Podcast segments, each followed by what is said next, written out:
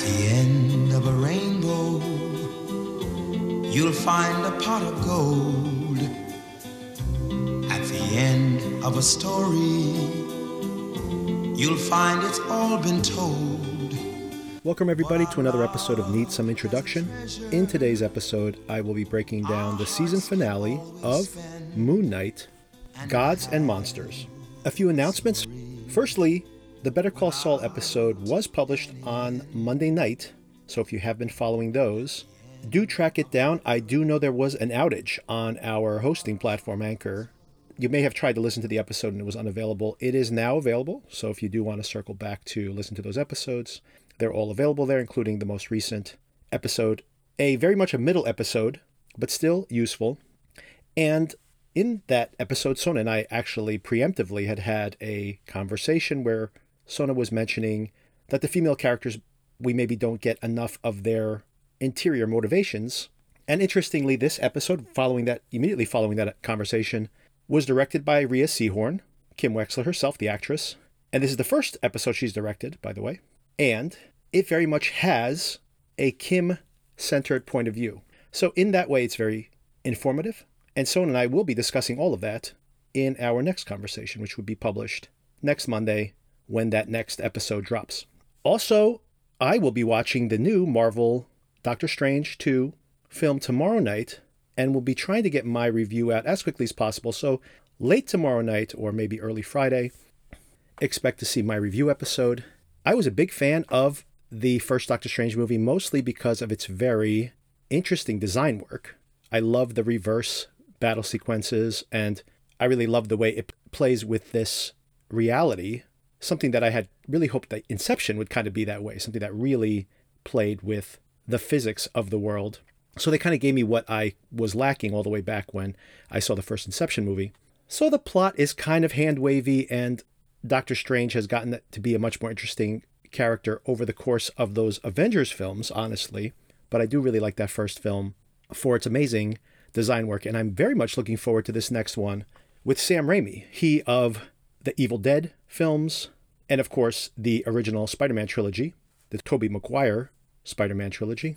So, an old hand at hyperkinetic visuals, really like the grandfather of this kind of filmmaking, and also someone who can deliver a very entertaining superhero movie. Uh, Spider Man 2 is still one of the best, very best superhero films. And of course, someone who knows how to dabble in horror and has dabbled in horror throughout his entire filmography. So I think this is a very interesting concoction. But that being said, given what they've done with this Moon Knight character, I do worry a little bit at the moment that Marvel is in right now. I will give you my final judgment on that film tomorrow, so keep your eyes and ears peeled for that update. Subscribe so you know when those updates become available. And this weekend, expect to see another episode where my sister and I just catch up on all the TV and movies and just so many things that are out there right now. Primarily, we will be discussing the second episode of Barry that was on HBO this week. And we are continuing to watch Shining Girls, the Elisabeth Moss Apple TV series, which also dabbles in multiple genres. It is a journalistic investigation show. We've seen quite a few of these. Tokyo Vice, just to name one recently, and murder mystery, and a serial killer film, and has science fiction elements to it as well. So, quite a confusing concoction, and the reviews have been rather mixed on this series, by the way. But so far, three episodes in, the three that are available, I have enjoyed this. The fourth episode is dropping this week, and Celia and I, my sister, will be catching up on that in our conversation over the weekend. And that will probably be ongoing, considering how many things that are out there, and just side conversations I'd like to have about other content beyond the scope of what we've been watching in the main episodes. Your scales lack balance. I understand.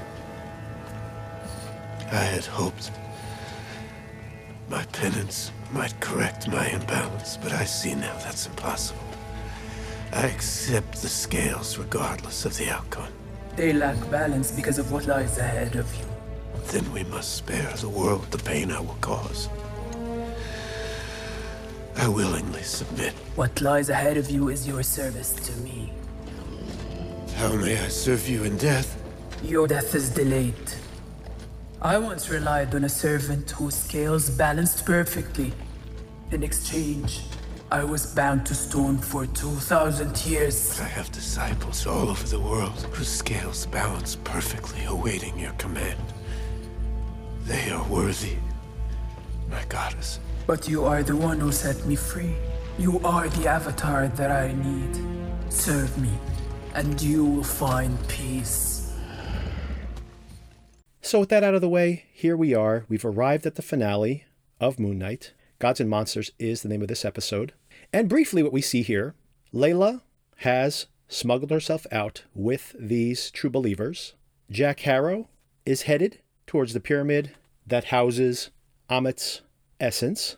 And he basically needs to take this stone representation of her where she's been encased and smash it so that he can become her avatar. Conveniently, he did leave behind the scarab, which is what Layla picks up from Mark's body to be able to track Ammit's burial ground. Meanwhile, Mark is in his field of gold. Cue the Sting song. You forget the sun in his jealous sky of gold. and he tells Tawaret that this is wrong, that he should live in paradise and leave Steven behind. When he turns his back, she says, Don't do it. You won't be able to enter again. Seems like quite a bargain to be trapped in the underworld forever but he does go back for his figment of his imagination, which is very weird to think about the mechanics of this. He invented Steven. I'm already digressing because I have many, many questions about this. But he invented Steven. But somehow, I guess in this version of reality, Steven isn't just a figment of his imagination. It has a spiritual life. It's actually a separate spiritual being who can be trapped in this netherworld because in my interpretation of things, I mean, Mark can just invent Steven again, right? He invented him in the first place. But all right, I guess that's not how this works.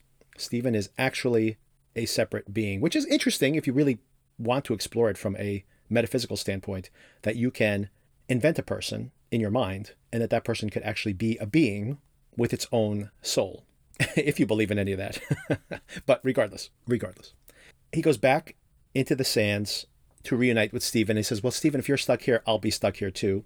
And he reaches out to him, and just as at that moment he is frozen in sand, just like Steven, but this act of mercy somehow reopens the doors to our world, and they rise up out of the sand. And with an assist from Tawaret, they race back through the gates, and Steven is resuscitated. He's alone at Alexander the Great's tomb. The bullets push out of his body. And during this whole period of time, by the way, when this has all been going on, we see that in Ammit's tomb at the main pyramid, I believe it's the Pyramid of Giza, if, I'm correct, that Harrow and his followers have arrived. They've opened the chambers, entered into the tomb. The gods, or their avatars, I should say, do battle against Harrow and his followers. They're not strong enough. It's so funny they could not see this coming. I honestly thought that that one character, I don't remember which avatar he is, was in cahoots with Ammit, considering how he was so manipulated by Harrow, but now they really seem to be blindsided by this plan. It's ridiculous in my mind, to be honest, but that's how we got here. It's just plot for the purpose of plot.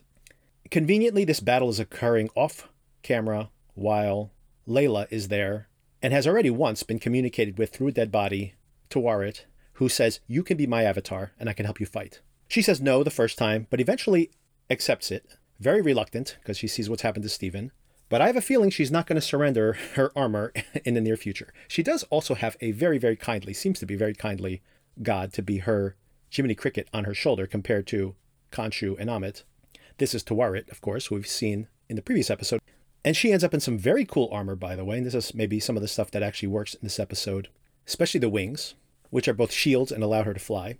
But she has also released Khonshu and also rejected Khonshu to be his avatar.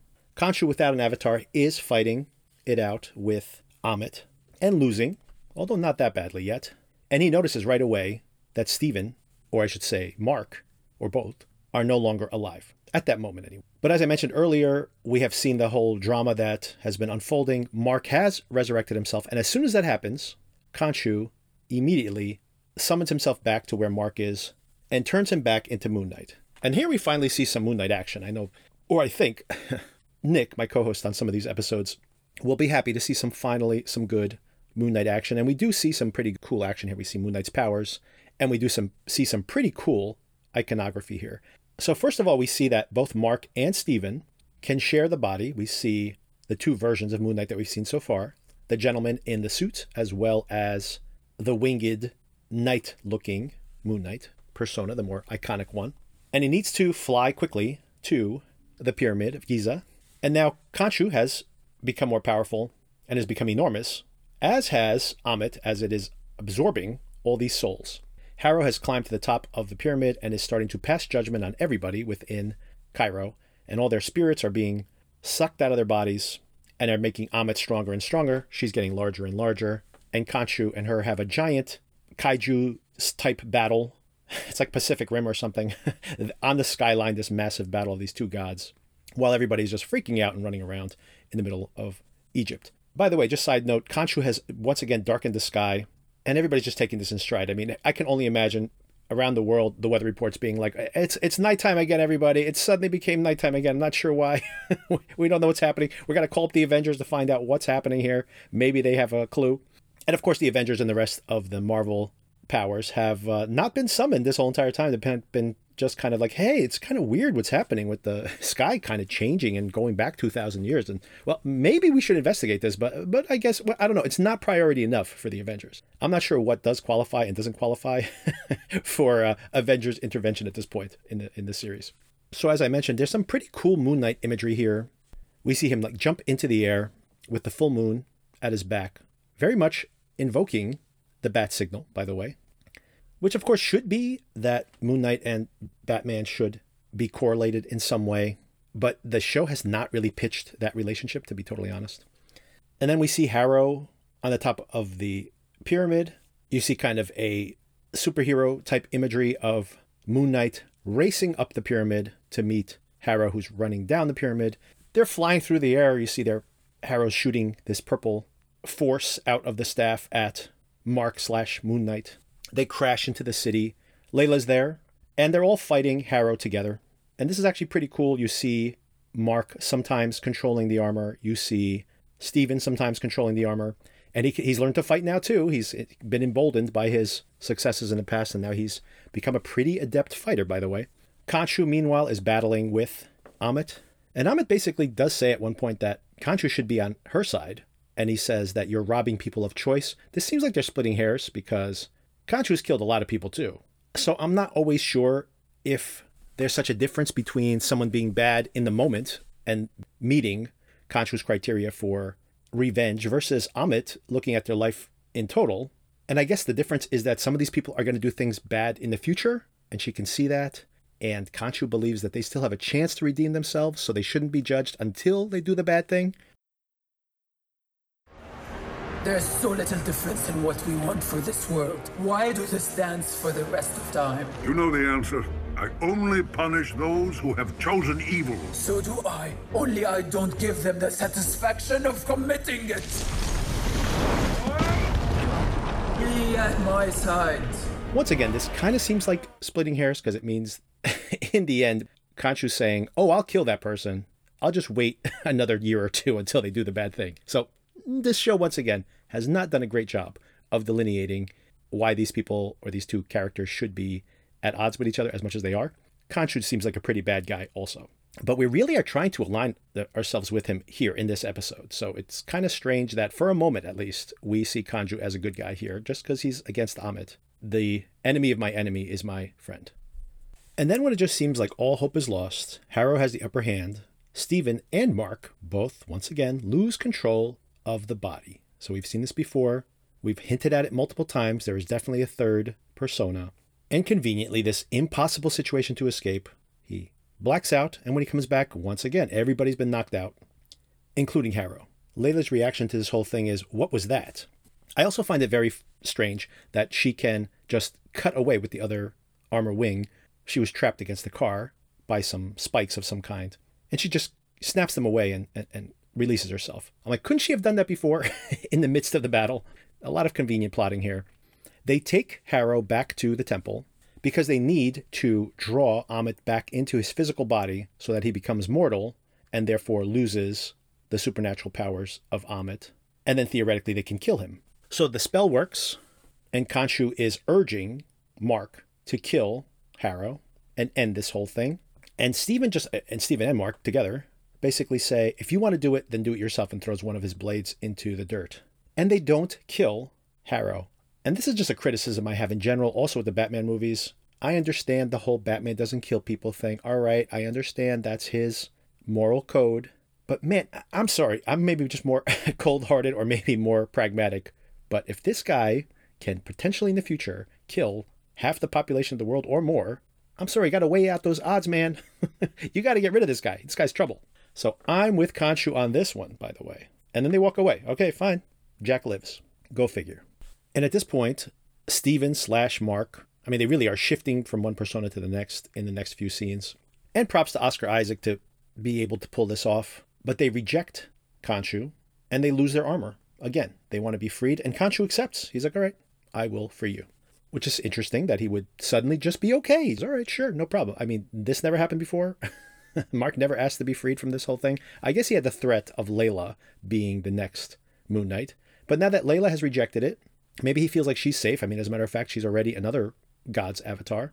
So he's like, yeah, I want out. And uh, Khonshu acquiesces. He's like, all right, sure, no problem. But we'll see. There's more to it. Then we suddenly see Steven and Mark back in the mental institution. This is their tortured mind palace, I guess. And Jack Harrow is there telling them that they're just crazy. None of this is real. And then we see that Harrow is bleeding. And he's suddenly like, why am I bleeding? And Mark slash Steven realize what reality is. And this frees their internal personas as well. What if we disagree, Doc? Mark. What if we believe something different? Then our work here continues. For how long? How long is a piece of string? You see that, don't you? Oh, yeah, I see it. I see it. Why am I bleeding?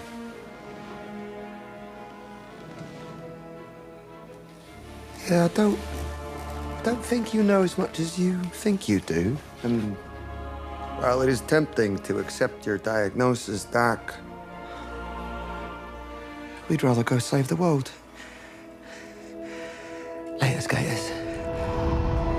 Potentially setting up a pretty happy ending here. They wake up back in his apartment in London and they're talking to each other. So they've unified these two personas. But we know there's more, right, people? There's a third persona, at least. And there's a pretty funny scene here, pretty happy ending here, if you want to read it that way, where they're united. He's still tied to his bed. He's like, I can't believe you live in this dingy place. And of course, he still has his leg tied. So he steps out of bed and gets thwacked to the ground, as we've seen in previous episodes. The end. Oh, wait a second. Bonus scene we see Harrow in a mental institution. Someone's come to pick up Jack, speaking Spanish, and as he's being escorted out, it seems to be that Jack is heavily drugged here. He notices that one of the security guards has been knocked out, and he gets wheeled out into a luxurious limousine, license plate Spectre with no E. And when he gets into the car, Khonshu is there in the back with him and says, You know what? Mark thought he was free of me, but he doesn't understand just how really messed up he really is. And that's when the divider slides down, and we see Oscar Isaac playing the third persona. And he introduces us to Jake Lockley, yet another persona played by Oscar Isaac. And he says, Today is your turn to lose. And they kill Harrow. I actually think this is the right thing to do, by the way. you, like I mentioned earlier, you gotta just cut your losses at some point. Can't just wait for him to be bad again. And of course, in killing Harrow, if he is containing Ammit's spirit, he's also removed Ammit's threat from the future. And the car drives away, and that's the end of this season of Moon Knight. I believe there will be another one, although it hasn't been officially announced yet. It has been teased multiple times. You want to know something? Mark Spector truly believed that after he and I parted ways, I wanted his wife to be my avatar. Why would I ever need anybody else? When he has no idea how troubled he truly is. Meet my friend, Jake Lockley.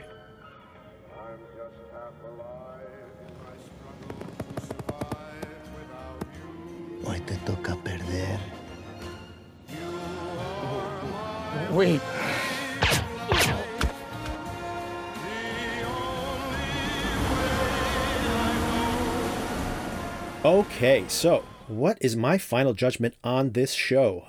I told you last week I was mildly thumbs up on this given how strange they had allowed this show to become, and this final episode really is going to help me decide whether this is worth it or not. I have to say, this is a thumbs down. I was not happy with this at all. I really was rooting for this show. I, I love Oscar Isaac as a performer. I'm a big fan of Ethan Hawke and most of his performances. I do really like these filmmakers, the ones that I'm familiar with, Benson and Moorhead. I do not know this Egyptian director. Looks like there was three of them who were sharing duties directing the episodes. And interestingly, what I really like about Benson and Moorhead in general has been how they take these convoluted mythologies and make them very much about personal traumas. And I guess that's why he got hired, they got hired to this series. But I feel like I don't know if it's the intervention of Marvel or if it's just the strictures of what they're allowed to do. I think that's one of the biggest failings of this show. In telling the story this way, I feel like we really didn't get to know any of these characters until pretty late in the game. In telling the story this way, we don't see a lot of Moon Knight action throughout those first five episodes. We see some here. You know, we have one big action sequence here. It's more than half of this episode, which is very short, by the way. Another complaint that there's so many threads that have to be tied up so they just tie it up in one action sequence, which happens a lot in Avengers films. And in these series, I feel that the endings of the movies and the final episodes of these series have all been pretty weak. Even Loki, by the way. But Loki, which I think was a huge success, gets to avoid all that by simply just having a cliffhanger ending the season for them. And of course, using the last episode to have a really great introduction to a new villain. But once again, that's just a teaser for the rest of the MCU so it doesn't need to be a satisfying conclusion. And like I mentioned before, a lot of those Avengers films just ends with one long dragged out action sequence that for the most part I just seem to tune out. And we have a lot of that here too. I, I did didn't mind this action sequence, especially considering we have seen such little of Moon Knight in action. So I did like seeing some of that. But as a whole, I, don't understand why they told the story this way. I don't get a feel for Moon Knight as a character I'm not that interested in seeing what happens to these characters in the future. And then if I'm going to start nitpicking, why, when Oscar Isaac dies as Mark and Steven, why are there only two personas there? And I know that there's a third coffin. They even tease it here in the previously ons that there's somebody calling from inside one of the other sarcophagus, sarcophagi. So that is obviously this other persona. And who knows, maybe there's more that he's not aware of. But then why would only the two of them be allowed to go on this life balancing journey to the afterlife, he might not be aware of a third persona, but it's not like his body doesn't inhabit all three of those characters and maybe more. So it seems like it seems completely overlooked. The rules of this whole afterlife uh, life balancing situation makes no sense. Tawara should have noticed right away that wait a second, these hearts are small, they're not full. But why is that? Is there something? And this might be a unique experience for her, although I'm sure he's not the only person on Earth that has had this situation before. Other people have split personalities also. Not that this is a realistic depiction of a split personality. I do want to put that out there. but, you know, in the context of this comic book world, their own rules that they've created, how is it okay to only have some of their personalities here on that ship, on that cruise to the afterlife? When his body died, the other personas didn't die also? I mean, they should have. Was he just like literally physically stuck inside the sarcophagus? is that the excuse we're using? I'm like, well, if it popped open, if I was able to open it, then it would I would have been there too. It just doesn't make any sense. Sorry. But beyond that, that's just me nitpicking. Beyond that, I just feel like the story wasn't satisfying in the way it was told. And I would say, in general, with Marvel, I feel like there is so often, especially with these series, all of these half measures where they want to do something bold and they don't fully commit to it. And I felt that way about WandaVision, where my version of WandaVision would be that she was in that TV world within those episodes, and we do see this early on, she starts to see things, just every episode, more and more cracks in the reality of her world. But then we wouldn't jump into an Avengers movie while they are spying on her from beyond the wall. Those cracks would get bigger and bigger and bigger, and then she would have to make that reconciliation, have to admit the fact that Vision had died and that she couldn't have saved him. And that's when we would have seen her reality collapse, and then we would have been introduced to whatever was on the outside of that world. But I feel like they didn't have confidence to pull that off. They were afraid people would tune out if they didn't immediately show what the game was halfway into that season. And they chickened out. So they they introduced it earlier than they needed to.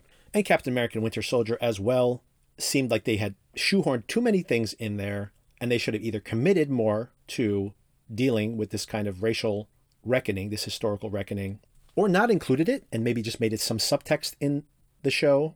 But once again, it just felt like half measures in the way they address that, which just cheapens it. So it doesn't really help to just do some lip service to a topic if you're not going to explore it in any kind of detail. And I feel the same thing here. Once again, we have this situation where you had the possibility, the option of making this very much about a fractured personality and going in a darker direction and not being able to trust the character.